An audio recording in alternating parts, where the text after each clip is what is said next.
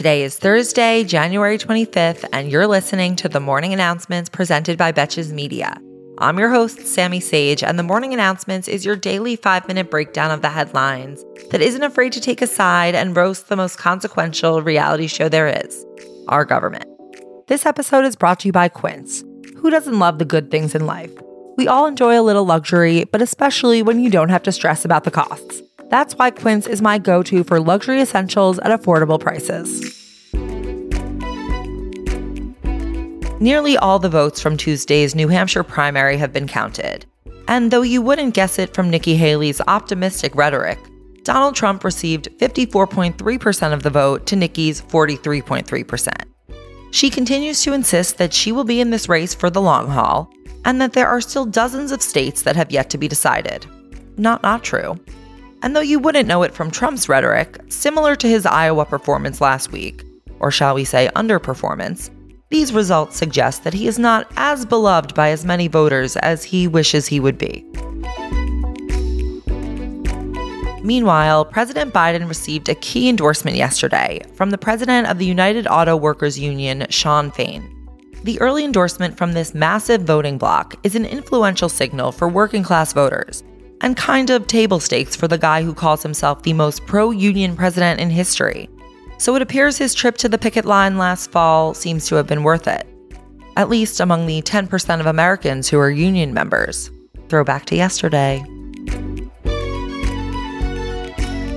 Here is quite a disturbing story. According to research from the Journal of the American Medical Association, since Roe v. Wade was overturned in 2022, there have been an estimated 65,000 pregnancies that resulted from rape in the 14 states with abortion bans that don't make exceptions for rape.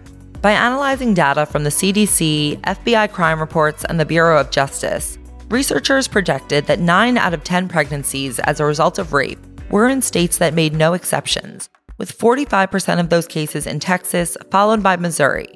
Of the five states with exceptions for rape within their abortion bans, Idaho and Mississippi were the states with the most pregnancies. All this information would make for whatever is the opposite of a tourism campaign.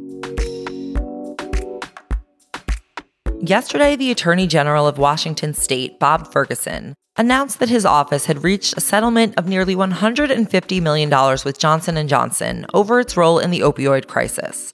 Nearly 125 million of that will go towards state and local governments to fund substance abuse treatment, expand access to overdose reversal drugs, and services that support pregnant women on substances, while the remaining funds would go to litigation costs for the lawyers who won the settlement. The agreement still requires approval from a judge, with funds expected to be awarded by the end of this fiscal year, what us normies call September. Over in Ohio, Republican state legislators have overridden their own Republican governor's veto in order to ban gender affirming health care for minors. Both the state house and the Senate in Ohio have Republican supermajorities, and the bill that's now passed will prevent trans youth in the state from having access to things like puberty blockers and hormone therapy, though individuals who are already undergoing such treatments will be permitted to continue. The law goes into effect in 90 days and also blocks transgender girls from playing on girls' sports teams at schools. Very important state government priorities. For our final story, another Boeing jet had an incident yesterday while departing Atlanta for Bogota, Colombia. A 32 year old Boeing 757 operated by Delta lost a nose wheel. Don't know what that is, but it sounds important. While it was taxiing for takeoff. Better than a nose dive, I would say. No one was injured, and maintenance was conducted on the plane before it was placed back into service the next day. But they really should have to change their tagline to Boeing, you won't be going. Sorry for the terrible puns on this one. Thank you for listening to the morning announcements presented by Betches Media, and thanks again to our partner Quince. Quince is my go to for luxury essentials at affordable prices. My latest favorite is the Mongolian cashmere crewneck sweater, which comes in over a dozen colors and has over 10,000 reviews with a 4.9 out of 5 rating. And the best part is that it is only $50. So give yourself the luxury that you deserve with Quince. Go to quince.com slash morning for free shipping on your order and 365 day returns.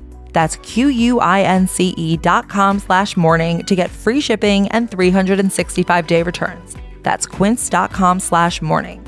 Until tomorrow, I'm Sammy Sage, and now you know what the fuck is going on.